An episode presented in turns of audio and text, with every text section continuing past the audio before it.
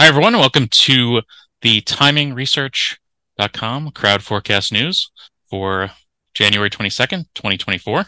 We are recording this at uh, 1 p.m. Eastern Time, and this is episode number 414 of Crowd Forecast News, and uh, the first uh, live episode of the year. So, my name is David Kosmeter. I'm the creator of timingresearch.com, and the option professor is back for his to give his current market outlook. So you should be seeing his screen right now. And I'm going to go ahead and turn it over to him. Okay. All right. Thanks, everybody. And again, uh, quick background on myself. Uh, I'm Jim, the option professor. I've been doing uh, in, in the business here for decades. I've educated thousands upon thousands of people at my seminars throughout the country. And uh, I've also traded uh, thousands of options contracts and millions of dollars in stocks. So I'm quite knowledgeable and experienced. I'm going to share that with you today as I always say to start out everything is, is uh, obviously trading involves a uh, risk of loss and it's not right for everybody. You should be consulting your brokerage firm uh, that will determine your suitability and your risk tolerance. And of course, past performance not indicative of future results. And uh, I'm going to be providing information and opinions here today.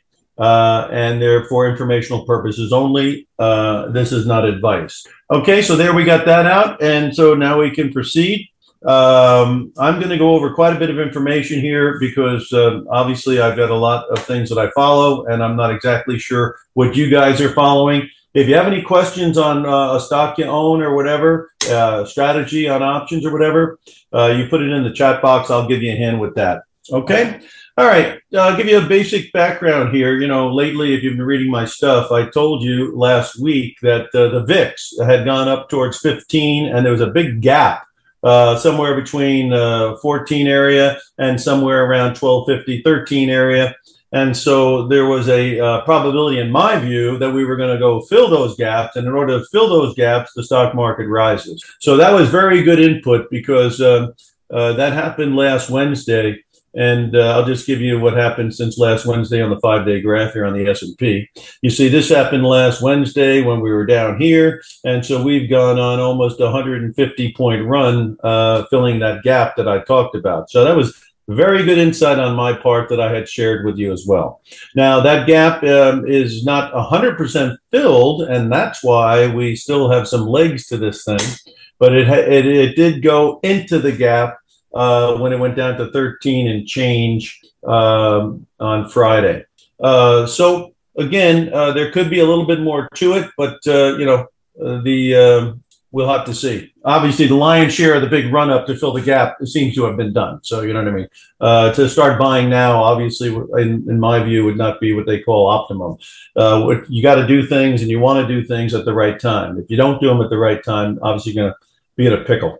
Um, so I'll explain a little bit on what I'm seeing here. Uh, we've got the, the S&P right now, and I'm looking at a five-year graph. You see the RSI here was at 70 last time it ran up, and right now it's at 66. So, you know, that's not exactly confirming that this is the strongest market move of all time again, uh, somebody told me that a evenly weighted S&P is actually down on the year. So we'll have to see exactly if this magnificent uh, AI is going to take over the world thing is going to last, uh, uh, you know, without any interruptions. And in my experience, uh, everything has an interruption at some point. Uh, with regards to um, the um, the market here. Uh, where's our moving averages uh, on pullbacks? Uh, 46.60, 45.35, and uh, and then 40, um, uh, 45, uh, 03. And then if you got a big drop, it'd be back to 4,200. This long-term graph here that I use is moving. These are all moving averages I use, so I consider them a little proprietary because not everybody uses the same ones, right? So uh, these are the ones that I use. Uh, I think they're quite good. Um, so anyway, uh, obviously very strong market, but uh, it's not really being confirmed by the RSI. If you go to the one-year graph, what do you got? Uh, you got uh, high points here at 72 on the RSI, and now we're up here at 67. Again, that's a divergence. So, you know, I'd be looking closer now to see if there's going to be a place to sell it. Like I say, I think at some point, uh, if they obviously have a disappointment on earnings, or if uh, you know the uh, rates clearly are not coming down, or there's some kind of uh, interruption with oil, oil starting to take off. I'll show you that in a minute.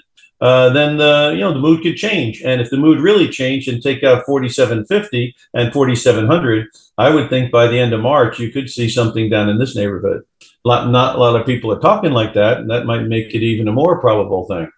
All right, let's talk about the one month graph, and that'll be the first signal here. And again, the red line comes in here at around 48.80, and we're a little bit above that now. Now, again, you'd like to see the red line pointing down before you actually get too excited, because again, if it's not pointing down, the likelihood you're going to make any big money is pretty low. So I am patient, right? Patient. And uh, as you can see, patience paid off last week when we got the uh, one month to turn up. And it came with that uh, recognition of the VIX needing to fill the gap. So you had the VIX thing going, you had the red line turning up, and that's when you make money. And then you get above what? The uh, the purple, that looks great, and then above gold. So this was all systems go, and that's why it's been a great trade from last week to this week. Okay, now, um, so uh, yeah, well, what about the RSI here? 82, and where are you now? 75. You know, it looks to me like it's going to make a turn up here, but it hasn't shown any evidence. How about on the five year, gra- a five day graph? You know, you see, then if you're real short term trading, you know, and it starts breaking under 48.80, you know, you could maybe give a shot at it. Uh, you'd have the red line at 48.87 working your way, 48.84, 48.83. So, you know, you'd have a lot of things working for you if it starts breaking underneath 48.80. So uh, I, I, don't know exactly uh, if that's happening right now, but that would be your first indication that maybe this thing could crack. So, you know, underneath this stuff here, you might get these lines pointing down. If you get the lines pointing down, you got a good shot of making a drop. Again, you know, be patient. You know, be patient. Uh, the one day uh, up here, you see RSIs here kind of peaked out, and then that fifth. Look at this you got RSI at 65, and then you got it at 51, and then bam, right to the downside, right to the gold line. So it's holding the gold line right now a little bit, and uh, we'll have to see if it's going to keep going. The red's kind of turning down a little bit. It's inverted, right? What does that mean? Red's under green, which is under blue. Now you got green under blue, and you got them all underneath the, the purple now.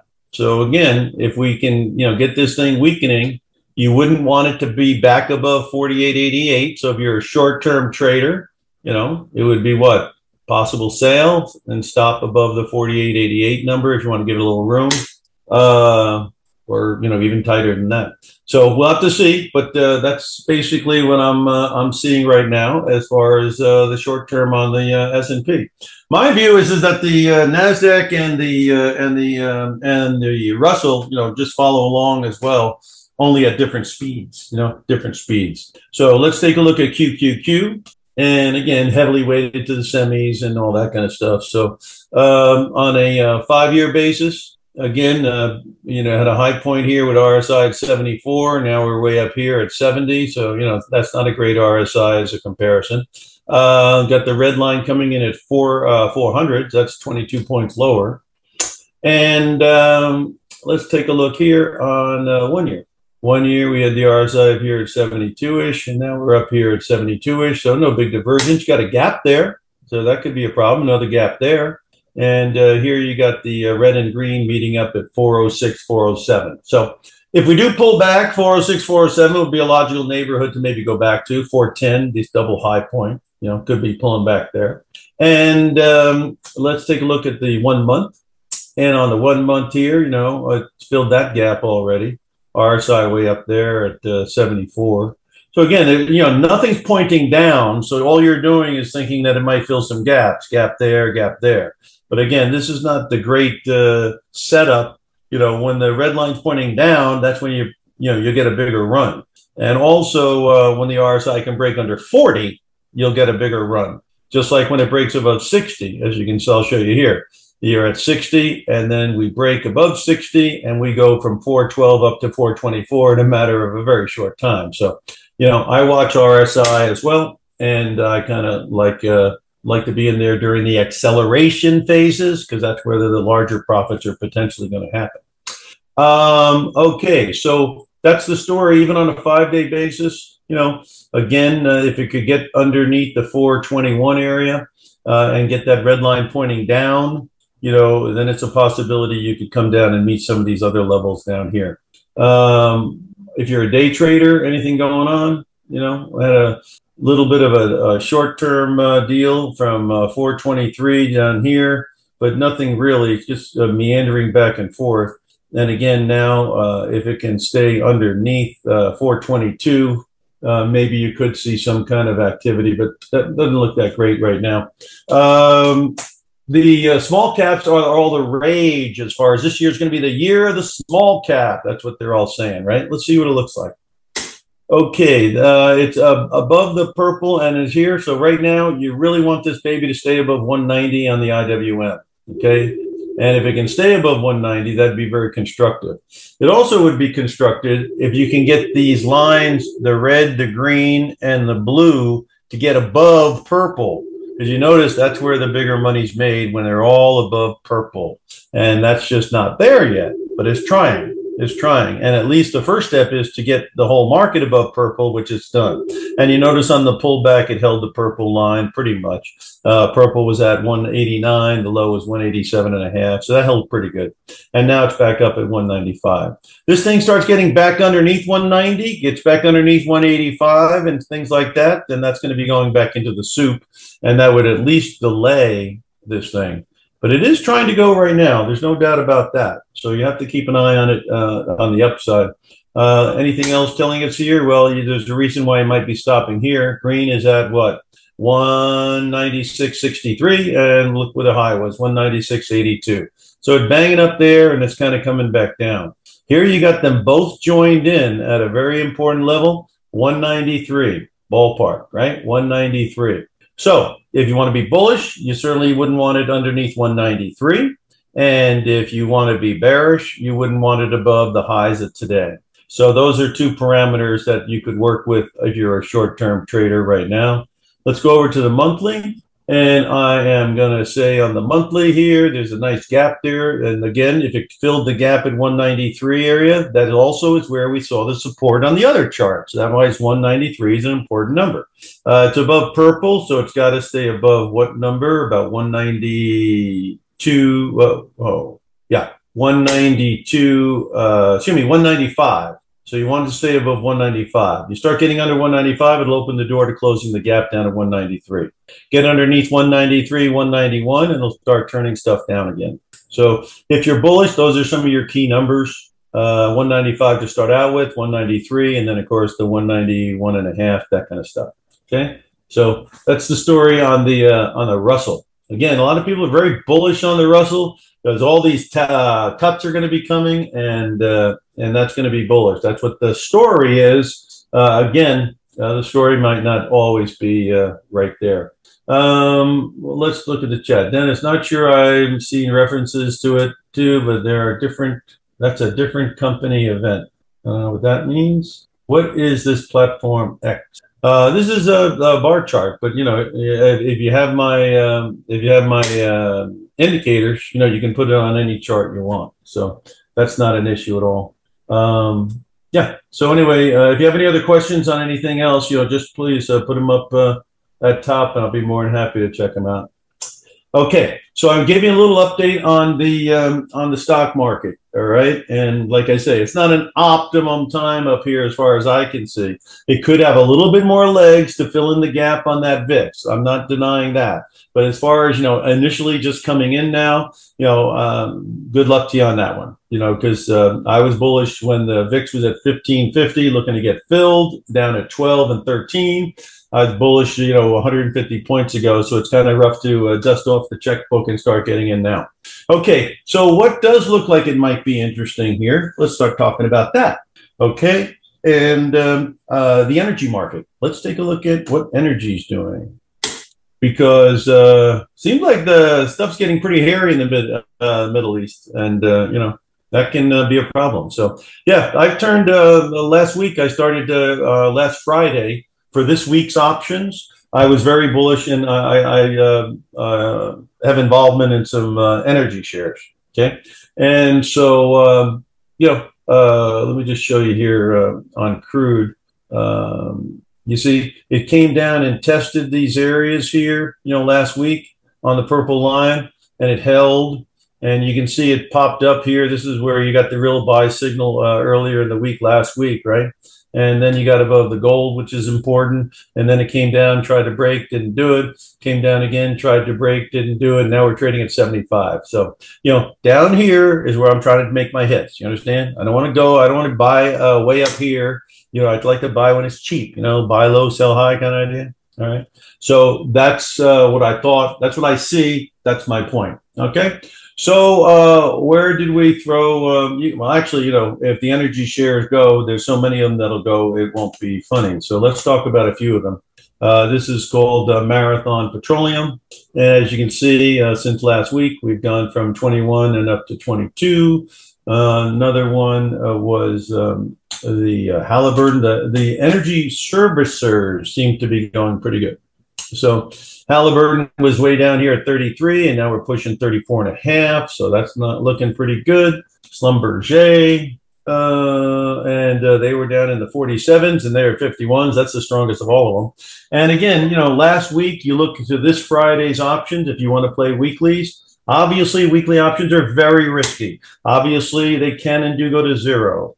Obviously, you must only use risk capital when you do it but that doesn't mean they can't be good because when you buy calls on uh, on like Schlumberger when it's down at 47 and it starts turning up and you uh, start looking at the calls at the 48 and 49 mark uh, with only a week to go you know the premiums are pretty darn cheap. And then basically if you get a pop to 51 you know you're going to get a bang on those options. And that's why people gamble speculate whatever you want to call on short-term options. That's why the volume's so big. Why? Because the premiums are pretty small which means the cash you're going to have to put up is pretty small.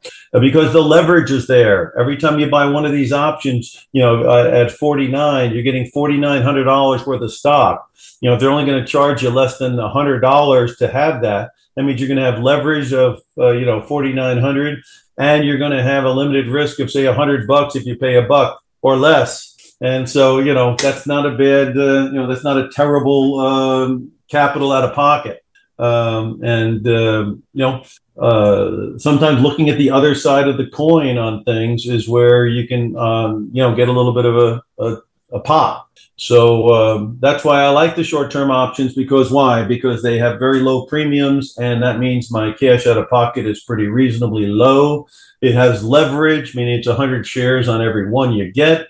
And some of them are so cheap you can do two-sided trades, which is uh, one that I looked at here today, which I'll get to in a minute. Uh, but you could do two-sided trades on this stuff down here. In other words, you know, when we're down here at 47 and 48, you know, the the the 49 or uh, 49.50 calls or the 47 and a half puts, you know, they're both going to be pretty darn cheap uh, going out a week. And then basically, you know, you know, lose on one, but if the other one really bangs for you, you know, you can be net ahead. So, you know, if you don't understand how strangles work, um, you know, you should uh, go to uh, get a uh, a education class from me that I'll talk about at the end of uh, the broadcast, where I explain the uses and risks of options, which I've been doing for decades. So I'm pretty familiar on how to explain it to you. Um, and then, of course, you know, uh, what do you do after you're in it? You you know, you might roll the position, or you might uh, stage out of the position. Um, and if you don't know what that means, that's another thing to learn uh, when I discuss options with people. Uh, and um, so, you know, basically, there's another one there. Uh, Exxon is trying to make a little bit of a turn here. Um, and um, let me show you why I think that's a kind of an important level on Exxon Mobil um, on the five year graph. Yeah, you see that five year graph is right there. So, you know, this is a very uh, important area because if it gives it up, you know, it could go into the abyss a little bit. And uh, if it doesn't give it up, it could be a good value, you know, right around this 96 and a half level if it can hold. Again, this is all ominous stuff there, though. You know, that's pretty ominous stuff. Um, I was interested in, uh, I'll show you something about uh, ExxonMobil from a little bit longer ago. Uh, go back on the six month graph. Um, at the uh, at the end of last year, uh, we had a high point here on ExxonMobil, and uh, it was diverging a little bit here. You see, you got a 67, and then the next one over 64, and then you went right down to 52 on the RSI. Then the red line started pointing down. You see, that's what has to happen if you're going to be successful on the downside. You got to have that red line pointing down. And so once it did, that opened the door to if you wanted to get on the uh, put side. And as you can see, uh, once it got through blue and purple, it accelerated to the downside. Then look at your RSI. RSI is at 41. breaks under blue, it's at 41, breaks under purple, and it's at 37. So, you know, you're accelerating to the downside pretty good. And those put options were screaming pretty good. Then you got a nice big rally, but it couldn't get above blue. Another opportunity to consider the put side because everything's pointing down. And so you had another nice little drop here. And this thing basically followed the Green River all the way down. So, you know, um, you know, rolling in and out of put options during that time was not a bad thing. Now you had an RSI down here at the lows uh, at uh, around 30, and down here you're at 35. So again, that's a divergence, and that leads me to believe that there could be a pop. It could be a pop. Uh, the five-day graph on it is also trying to turn up a little bit here. So uh, we're keeping an eye on it uh, because again, uh, I think you got RSI here of 31, and then you got RSI of 33, and now the RSI is up to 55. You know, if the RSI on a, on a short-term ba- or any of them basis starts getting through 60, that's how you can sometimes accelerate to the upside. So you got to keep an eye on that. But uh, you know, energy. Uh, you know, like I said, I don't want to just talk about uh, Nvidia. You know, like, let's look at Nvidia. I don't think you need uh, much insight on that one, simply because you know uh, it uh, seems to be something that everyone thinks is never going to go down. And just to give you a little bit of caution on it, um, back in uh, you know back here, uh, it was at three hundred dollars, I guess, three hundred fifty dollars, right? And if somebody would have told you it's going to have a reversion to the mean, reversion to the mean means that it's going to revert back to the moving averages. So if somebody told you at 350 that NVIDIA is going to revert to the mean, and they said, where, and you said, where's the mean? And you said, well, it could be uh, at the blue line at 250, or it could be at the purple line at uh, 160, or it could be at gold at 100. And you would say, obviously, you must have two heads, sir. This is the best company it's ever been, blah, blah, blah, blah, blah, blah. But what did happen? It reverted back to all those numbers, didn't it? Okay. And that wasn't a long time ago. You know how long ago it was? It was at the end of 22, not exactly an eternity ago. Now, of course, we are way up here into the stratosphere. And so, would somebody say this would be a, a poster child potential for reversion to the mean? And someone might say that could possibly happen. And where would be a logical place for pullback? Well, obviously, going back to the double tops here at 500. And that's also where the red line is. Now, how would you have any idea that NVIDIA might make that kind of a $100 drop? Well, you'd go to the shorter term graphs and see if you've got any evidence. Again, there's no evidence here of a drop because it's making new highs, but the RSI is at 81. So here's what I would be looking for. If NVIDIA had a pullback and then it had a rally, either towards the high or a little bit higher, and that RSI lagged that 81 number, then I would start getting my periscope up to look to the put side because that would be telling me that it's running out of steam. Right now, it's full of steam, and so that's why you just don't step in front of things like that. Um, uh, one month graph, uh, anything here? You've got uh, RSI at uh, 74, 75. Up here, you got RSI at 77, and now you got RSI over here at 76. So there's nothing really there telling you anything other than it's a very, very strong company making uh, making good money, and they've got earnings coming out. I think pretty soon, so they're going to announce probably they're gonna, they're making a whole bunch of money, and uh, we'll have to see if China's a problem for them because China's stock market is definitely going in the tank lately, which I'll get to in a second as well. But uh, okay, so I went over the energy sector, which I thought was interesting. This is another one I found kind of interesting. It's called Freeport McMoRan. And basically, on Freeport McMoRan, it is on a ledge. What kind of a ledge? Let's tell you. See all these moving averages coming in right around 37, 38. Okay, so 38, 37, right? Now we go to the five year graph.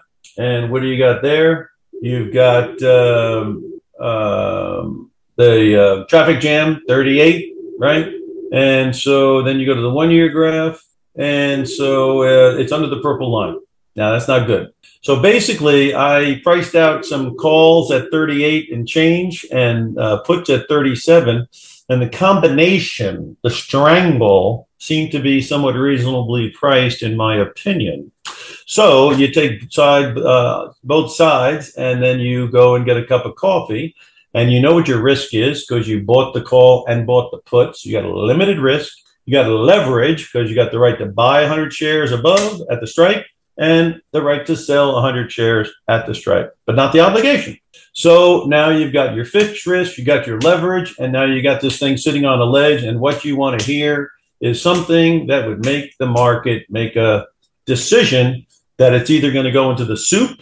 And how far in the soup could it go? Nobody knows, but this is a big gap here between 34 and 34.50. Or there's another gap up here between 40 and change and 41. So there is couple of gaps there that might uh, be an attractor. And um, you can see on a bunch of different time frames, it seems to be on a little bit of a ledge. And uh, down here, uh, it is uh, uh diverging on the upside here because you watch this, you got 15 on the RSI and now you got 35. That's a huge divergence. So again, you know, it may bang to the upside very quickly, but you can build a case either way. And that's when you start investigating the strangle, particularly when the premiums, in, in your opinion, are low because you are planning on volatility to hit and, and obviously make one side or the other jump dramatically in price on the premium. And that means you can afford to take uh, a little bit of a hit on one side because, you know, you uh, if you're wrong on the one side you want to pick, it's nice to have a, a, hedge on the other way, particularly if the hedge doesn't cost a heck of a lot of money. Okay, so that was something I thought was pretty interesting today, and I thought I'd bring that to your attention. Again, I'm just sharing my opinions here. Uh, this is not advice to do anything. That's between your brokerage firm and yourself. Uh, but uh, I'm just sharing my opinions on what I'm seeing. All right, uh, so that was another one there, and um, uh, another thing I'm looking at is the gold because uh, when the fiscal deficits are running two trillion or whatever it's running, and uh, there's no end in sight, and you got guys who, uh, you know, I don't know if they're going to get along very well down there. Uh, something may happen here, either a deflation thing like it's going on in uh, in uh, China, or it could be an inflationary thing because they're going to have to print money in order to pay all these deficits. Uh, at any rate, uh, gold is sitting pretty much. Let me show you on a longer term graph you know, it's sitting right there around the red line, and the red line comes in at the 2021. So you can see it's kind of been right around 2021 today. And uh, that's one of the reasons I think it's right there. If it slips, it looks like 1950 could be in the cards. And if it slips even further, it could be going all the way down under here. Uh, conversely, uh, since everything is pointing up and we're above the purple, and so the bulls are controlling the market pretty well lately, right? it is possible that we could pop up. But where would we have to pop up to to get the engine started? Here's where I see it 2040, 2060. So you start blowing through 2040, 2060, and then the RSI, which is currently at uh, 46, jumps into the 50s. And if we get above uh, 2060 and we can get into the 60s on the RSI, then you could have an acceleration phase. So again, sometimes it's just good to wait and let the market tell you which way it's going to go, and then jump on the train that looks like it's going someplace. Because right now it's stuck in a kind of a quandary, uh, 2000 uh, area, that the low here against the gold line. That's a pretty tight window. So that window will break at some point, and when it breaks, I think that's probably the way to play it: is go with the flow. But if we do start breaking underneath 2000, and then uh, the purple line, and then we saw on the other graph 1950, you know, there's a lot of people who bought gold in the last uh, few years, you know, thinking it's going to be uh, going way, way up. And so, you know, uh, if the people start liquidating out and the buyers go away, sometimes you get a pretty good gap. Either way, either way. Um, so that's how the gold looks right now. And I'd keep an eye on that. You know, a lot of people got into the Bitcoin because uh, of, uh, you know, uh, they came out with the ETFs, right? Well, they bid the th- and the halving, you know, so they bid the thing up. So I was trying to warn people listen, they've already bid this thing up to the roof. It could very well be buy the rumor, sell the fact. Well, it's exactly what it was. Let me show you some stocks that I talked to people about and gave my opinion on. Um, okay, this is a riot, and it's not uh, exactly a riot anymore, huh? This thing goes from nine bucks up to 19 bucks. They come out with the ETFs, and we're trading at 10. You see, that's why hedging yourself, you know, uh, having a put insurance. You know, these are things I talk to people about when I explain the uses and risks of options. Because again, uh, I did uh, um, get educated at the Options Institute in Chicago at the CBOE on advanced option training. So, you know, I have a certain amount of knowledge of how this stuff works. So, one of the uses of options is not just gambling, it's used as an insurance contract or a, a hedge against what uh, you own. And like any uh, insurance, it has a period of time on it. So that would be your expiration date. And it has what it will do if something happens, and that's your strike price. So, um, you know, I can explain that to you. Uh, and people who did take, you know, when you get up like this, throwing a little put insurance, buy a long put against uh, your uh, big position here. It's a nice thing to have as the thing goes in the toilet. Believe me, and nobody's going to be telling you to buy insurance when it looks this green, uh, this uh, this uh, sunny out. You know what I mean? Uh, but that's when the the put insurance costs very little sometimes. All right, I'll give you another one that people were jumping all over. This is uh, Coinbase, and same story, different nightmare. You know, this thing goes up to 190 right before you know they come out with the ETFs, and now we're at 120 again, uh, you know, that's a pretty big hit for people. And um, uh, MicroStrategy was another one that, uh, you know, uh, people were, um, you know, because this guy, uh, you know, he's fully committed fully committed. Let's go with that. And uh, on MicroStrategy again uh, was at over 700 bucks coming into the ETF, and now it's at 450. So again, you know there could be some support on these things. I'm not bad mouthing them now. I was bad mouthing them going into the big uh, ETF thing because again it reeked of what reversion to the mean. It reeked of buy the rumor, sell the fact. And after decades of doing it, I kind of recognize these things from time to time. Uh, nothing is for sure, but uh, I thought the probabilities of the um, of the scenario that I was painting looked pretty good. That's what I was sharing with people at that time. Um, again, if you have any other questions, you can put it in the chat box. If you have any particular stocks you're looking at, or any uh, markets, or any questions about the things that are going on. Okay, uh, let's take a look at um, the um, uh, 10 year note because obviously it's important. And the 10 year note uh, you know, again, this is why, you know, if you're in this thing for a long time, you're always a little cynical. You know, they announced in uh, October that they think that cutting will happen in 2024. Well, people took that baton and they told everybody who was in anything, you know, uh, to buy into the bond market, right? And so, you know, uh, in the last six weeks, you know, there's been a ton of people probably trying to buy into the bond market, looking for what? all these cuts, you know, uh, 175 points worth of cuts. And the probability on the March cut used to be at 80%, almost 90%. That's been cut in half. So the likelihood of a cut in March has been gone out the window. And the likelihood of six or seven cuts this year, you know, the way things are going is also out the window. Why is that? Because unemployment's still at 3.7, even though you're hearing some job cuts here and there still very strong. Wages are up more than the inflation rate. The uh, consumer retail spending is through the roof. Um, you've got GDP through the roof. The assets around the world, come on, through the roof. We're going to cut interest rates. For what reason is that? So you can try to create another inflationary bubble.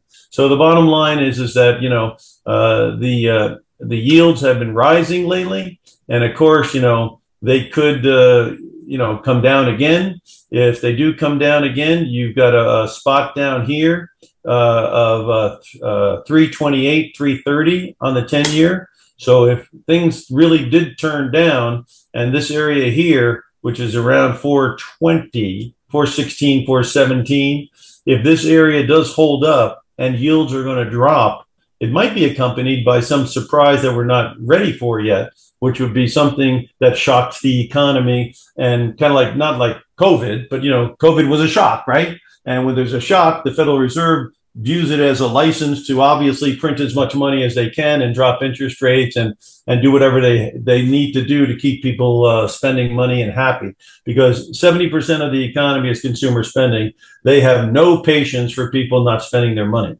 Because without people spending all their money you know this thing doesn't work. So, you know, if you don't want to know that, China has a situation where its uh, consumer spending is uh, 30% of their economy or in the 30s. And uh, when Japan was going great in the 90s, it was like 55 or 60%. So we're 70%. So, you know, we have absolutely no appetite for everybody to start being fiscally responsible and, you know, the credit card usage in um, in October was five billion. In uh, November was 23 billion, and Lord knows what it's going to be for December for Christmas. So people are going on those credit cards. People are hitting the firm with the buy now, pay later. Uh, people are trying to keep pace with uh, their spending habits and the higher inflation numbers out there. You know, don't forget, you know, we were at nine percent inflation, and they're talking about three percent on top of the nine. You understand? They're not talking about deflation. They're talking about inflation at 3% or whatever. But that's on top of the inflation we've already seen. So that's why when you go to buy stuff, everything is still very expensive because what we probably need a little bit is of deflation to bring the prices back down to normal a little bit. But that hadn't happened just yet. If the Fed keeps the rates at these higher levels, that could happen later in the year. You know, real estate I mean, come on, who would ever think that you could take the uh, real estate uh, mortgage rate from 2.75 neighborhood or 2.5 up to 8% and then housing prices wouldn't drop at all? Makes absolutely no sense. So obviously, one of the reasons is is that nobody's selling their house because they've got the mortgage. But if the prices were to start slipping and the mortgage rates came down to 5, you could see a deluge of houses on the market and that would change the whole dynamic of real estate from where it is today. One thing I've learned is is that things change, and uh, higher interest rates is generally not good for things that are based on debt, and and obviously real estate in large part is borrowed money. So keep an eye on the uh, bond market right now, the note market. Uh, again, uh, it uh, if it uh, cannot get through 420, again it could drop in yield again. And again, another uh, uh, place where uh, there's a lot of support now on the one year graph is the yield staying above 390 and 4%. So again, where could it also be going? You know, if it gets above that 416, 417 that I talked about, then you could go up towards here. But again, um, you know, you also have to ask yourself who's on the other side of the trade. When people are stampeding into the bond market, as they were after the Fed said they might be cutting rates next year. Somebody sold those bonds, right? And they're generally the market maker. Okay. And the market maker can see volume coming in and then he drops the prices, right? And then when he drops the prices, he takes in all the orders. And then when that dropping volume is dried up, it goes the other way. Okay. I'll give you a, um, on ESH here what could possibly be happening here sometime here in the first quarter there is a stampede of people coming into the market, right? Stampede. Who's selling all of this? Because you need a buyer for every seller. Now, you know the public's not selling into this. So, who would provide liquidity for all these people that are jumping in? And it would be the market makers. And if the market makers are the ones on the other side of the trade with all this volume and strength, they're going to raise the price very high so they can be the seller while we are being all the buyers, right? And once this volume were to dry up and this momentum dries up and sellers come in and the buyers have gone on vacation, that's how you get the sharper pullback. So this is one of the things I'm very much aware of, but I don't step in front of the freight train. But if I see the freight train is at a point like the uh, like the um, uh, crypto stocks were, okay, you know, way up in advance. And obviously, somebody sold all those crypto stocks when they're way up. In other words, let's take a quick look. So you get this point I'm trying to make. You know, the public wasn't selling Coinbase up here at 190. Okay, so somebody was. So obviously, market makers, right? And they took all that volume in, all that, uh, get in before the ETF, get in before the ETF. Who was selling up here? The market makers. And now they're short up here and of course, the public went long. And then what happens is that's how the market makers make their money. Because when the volume dries up and then the, the selling comes in into a no buyer environment, it doesn't take long for them to get their money, does it? No. So again, I'm just trying to say this is something that I'm uh, not worried about. Is something I'm cognizant of and keeping an eye on for the stock market itself. Because again, you know, uh, somebody is on the sell side of all this buying, buying, buying. And again, if the uh, if the Fed cuts don't happen, and if the earnings come in a little light, that would be the recipe. Because again, valuations are very high again, very high, especially based a five and a half percent Fed funds rate. The valuations are quite high. Companies could make a lot of money, and then that, of course, would justify the valuations. But um, that's not uh, 100 100 percent. Okay, let's go over to the international markets, and um, well, I will tell you. I'll show you one other one that I thought was quite interesting. Let me show you Pfizer. Now, Pfizer is lousy. Let's get that off the. Uh, let's get that right on the on the books. Huh? Pfizer is down here, way way down. I'm going to show you the 20 year graph on it. And can you see the gold line comes in? And the last time it hit the gold line, it was a pretty darn place to buy, right? Right. So now the gold line comes in, and the market can't get above it right now. It's at 30, 45. Uh, and uh, so basically, you know, if we got back above 30, 45, and if we ever get back above purple, Pfizer could be at a reasonably low price. Now, this also has been paying a dividend so this is something you could uh, get cash flow as long, as long as they don't cut or eliminate the dividend.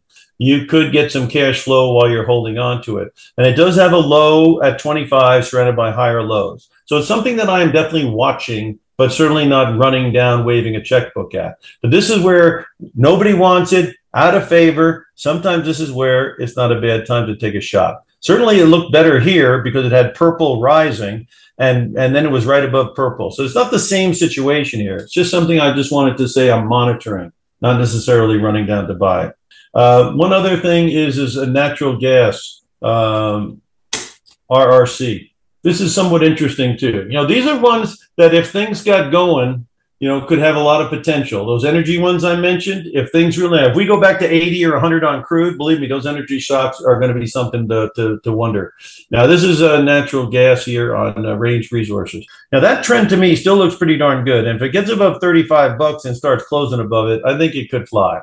So the bottom line is I'm watching this one as well, and this is natural gas. And then basically on the five year graph, it's holding purple so far. So again, you can see if it gets above 32 and then 35, it would be hitting the open field again. And it's been doing pretty darn well, if you notice, ever since 2021. So it's not a, it's not the worst company in the world here. Huh? Uh, and on a one year basis, again, uh, the gold line comes in right here. So I'm monitoring this very closely uh, because again, uh, it's come from 38 down to, you know, 29 and this is a place where it's really crunch zone because if it breaks under here, you know, who knows? Boom, boom, boom. So this is a very much I'm watching on a ledge. And a lot of them that I'm watching, they're right on the ledge, and either way it goes, it's going to be very interesting. All right, let me give you a quick thing on the international picture. You know, China is going around the world trying to get people to put foreign investment in there, and uh, people are just not buying. Uh, again, you got 16 to 24 year old unemployment way into the 20% area. I find that very unnerving because you notice Yemen has 35% unemployment, and uh, some of these other countries that uh, are going, and obviously uh, the Palestinians have plenty of unemployment. When you have a lot of unemployment and you got youth, you got a lot of people you can, you know, got time on their hands, and then that's when uh, some bad things happen. So I'm I'm very uh, concerned that China's unemployment is that big. One way to get everybody to go back to work is to go to war. So that that's why you have to be concerned about that. And of course, uh, you know, China's having a hard time getting their uh, people to, um, you know, start spending money. Their consumer demand is uh, is bad. Anyway, look at uh, this is the large caps, right? Uh, RSI is at 23 there. RSI is at 34 here. So there's a divergence down here. Might be worth taking a look because they may come up with a stimulus package that just cannot be denied. So be careful right here and uh, keep an eye on it. There could be value down here uh, you know, Baba, Baidu, you know, uh, JD, uh, Tencent, you know, all down here. Okay, so that's something I'm keeping an eye on because you know this is getting pretty darn cheap. I mean, it used to be at 52. There aren't things down here at 21. Uh, RSI down here was 23, and RSI here is at 31. So there's a potential divergence down here. And then, but you know, you need to have things turning up, or else you know you just can't. Like, look, you can't get a big rally when everything is still pointing down. And even if you get a rally, it's going to be a false one if everything still points down. Okay. So, bottom line here is it's getting very cheap and probably something's got to give. And that's not a good thing to say when you're talking about China because if it uh, if it gives the wrong way, it, would be a real problem. Uh, KWEB is the other one over there, and again, this one same story, right? I mean, you know, look at the look at the five year graph on it you know, it's uh, it's got room to come down if it wants to, but it's uh, you know, it's in a negative mode. And the 20 year graph, uh, again, way down here. So on a one month graph, you know, you got gaps and gaps and gaps. You got a relative strength here at 21, and you got relative strength here of 26. So you got a divergence. So, like I say, it can be darkest before dawn. If you like to uh, dollar cost average into something and you think something is not going out of business, you know, this is uh, pretty inexpensive stuff down there. Uh, some of the ones that have been better internationally uh, have been Mexico. And you can see there that uh, going back on a five year graph, Mexico has been doing pretty darn good, right? This is what uh, nearshoring, reshoring, and all that stuff, right? So, you know, this thing uh, since, uh, you know, uh, uh, the October lows, you know, has been on the upswing, okay? looking at another one was is Japan. Now, Japan's currency has lost half of its value. So, uh, you know, people who are concerned about the dollar's value or whatever doesn't necessarily mean the economies have to do bad. But these are an exporting country. So, the cheaper their currency, the cheaper the goods they export. But as you can see, this thing got bullish again at the lows of October, and it's been going, going, going, and it's still on the way. So, uh, this uh, this country has definitely been coming back up. Uh, another one uh, that I'm keeping an eye on, of course, is India. And uh, India, you know, obviously there's some uh, uh, uh, manufacturing going over there. And, you know, um, this thing came down to 38 and now it's up here. So it's been doing very good. So those are a couple of countries that, you know, are on the upswing and uh, and may continue because the world seems to be shifting towards them.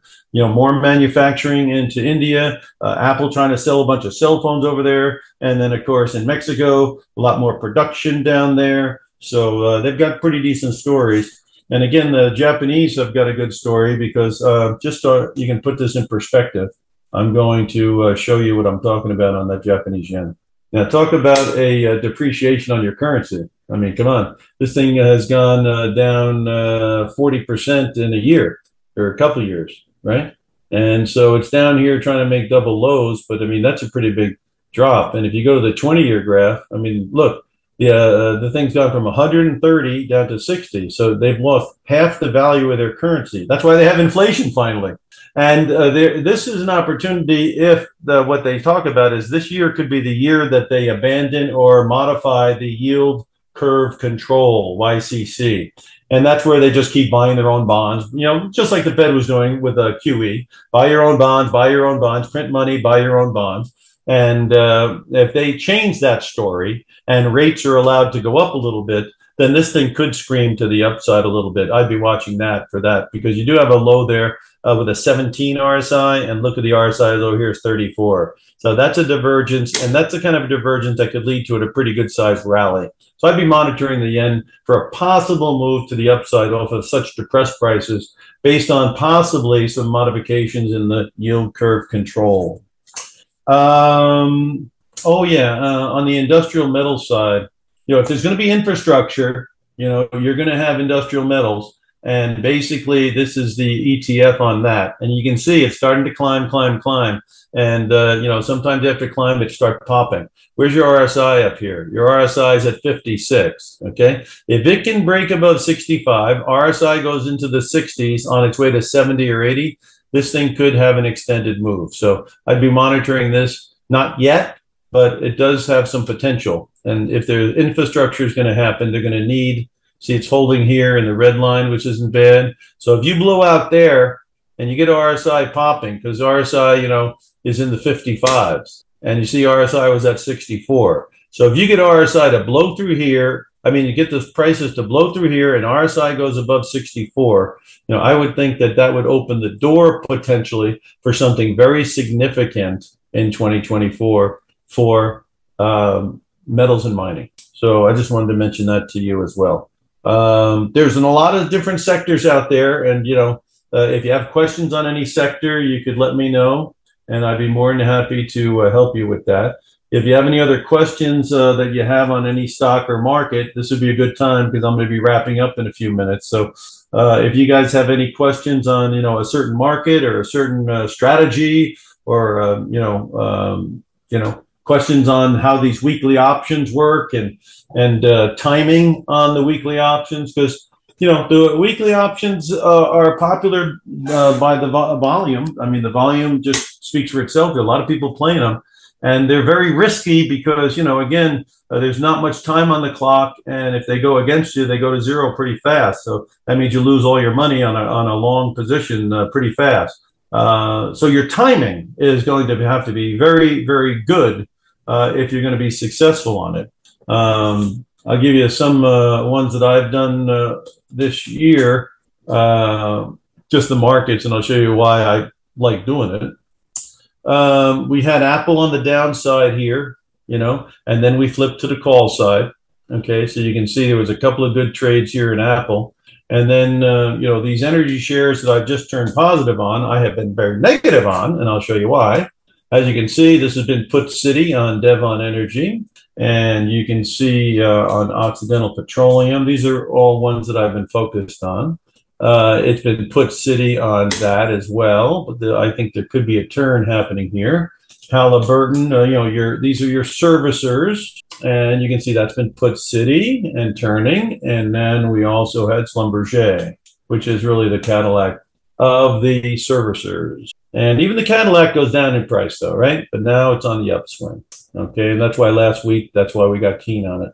Okay, so that gives you, and then of course uh, we did uh, jump on the PayPalers last week. Uh, it was going at 55, and all of a sudden it started getting bid up, and we said, "What the heck's going on here?" Because you know the thing was down at 56, looking like garbage, and then all of a sudden it pops, and then it pops. So we go throw our hat in a ring, and then all of a sudden, you know, uh, if you use the 64 strike, because that's what I thought was a good, you know, see this 64 number?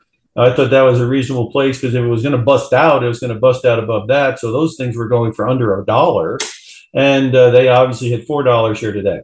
So um, yeah, that's uh, that's some of the things that I've been focused on, and uh, and uh, that's some of the ways we try to uh, time it a little bit. And uh, again, when we're wrong, you lose the premium. And when you're right and you get good volatility, there's potential to it. So uh, what I'm going to leave you with right now is this: is um, again, I'm Jim, the option professor, and I'm inviting you to uh, go to my website, optionprofessor.com, O P T I O N P R O F E S S O R.com, and put in your information. And then I'm going to explain what I can do for you, which is I could educate you on the uses and risks of options. I can send you a link to the indicators that I have. And I can also go over any questions you have on any of the different option strategies. And I can share with you my opinion on all of them. And we can do this in an online meeting that we have one on one. And, uh, you know, uh, I know a lot of people are charging thousands and thousands of dollars and monthly $100 charges and all that. We don't do anything like that at all. I have a one time only, low cost, uh, very, very, very fair. And, uh, and that's all we do. And then, of course, like I say, you can take advantage of my knowledge and experience to uh, to uh, to learn. And whether you're just starting out, I can work with you so we can start with the basics and, and build and build and build. Or if you're experienced, I can show you my angle on things and if you're experienced and have humility, you understand everyone's got a certain thing that's different than what they're doing that could have some value. So that would be the reason to hear that one out. But uh, I obviously follow all the markets. I'm knowledgeable on the markets. I'm willing to share my knowledge with you. You just got to go to the website, optionprofessor.com, and put in your information or just email optionprofessor at gmail.com and go, hey, Jim, uh, this is my name. This is my contact information. Give me a ring and let's go through what you can do for me. Because again, you know, there's a lot of people out there, you know, saying all these things, wonderful things, bad things, whatever, and charging all kinds of money and this and that. So, you know, I think it's a refreshing way that I do things. And I think if you uh, contact me at optionprofessor.com or optionprofessor at gmail.com, I think you're going to find this is way different. You're dealing with somebody who's way different than anybody you spoke to before, and I think uh, you'll be very pleased with it. So, again, uh, a lot of things going on in the markets. I tried to cover quite a bit of it. Uh, if you have things I didn't cover uh, that you'd like to talk about, that's what we do during our one hour session. You'll get the link to my indicators, which are very valuable in my opinion. And of course, I give you a full explanation on how I work with them. Uh, again, uh, optionprofessor.com and optionprofessor at gmail.com. Okay. Uh, this is Jim, the option professor, signing off. Have a great day, everybody. Good luck and good trading. We got the PC report on Friday. We got all kinds of other stuff coming up. You've got the Fed coming up next Tuesday, and we got a full moon on Thursday. So we got a full slate ahead of us, guys. Give me a ring. Give me uh, uh, ability to reach you, and I'll talk to you down the road. Have a great day. Thanks for being here today.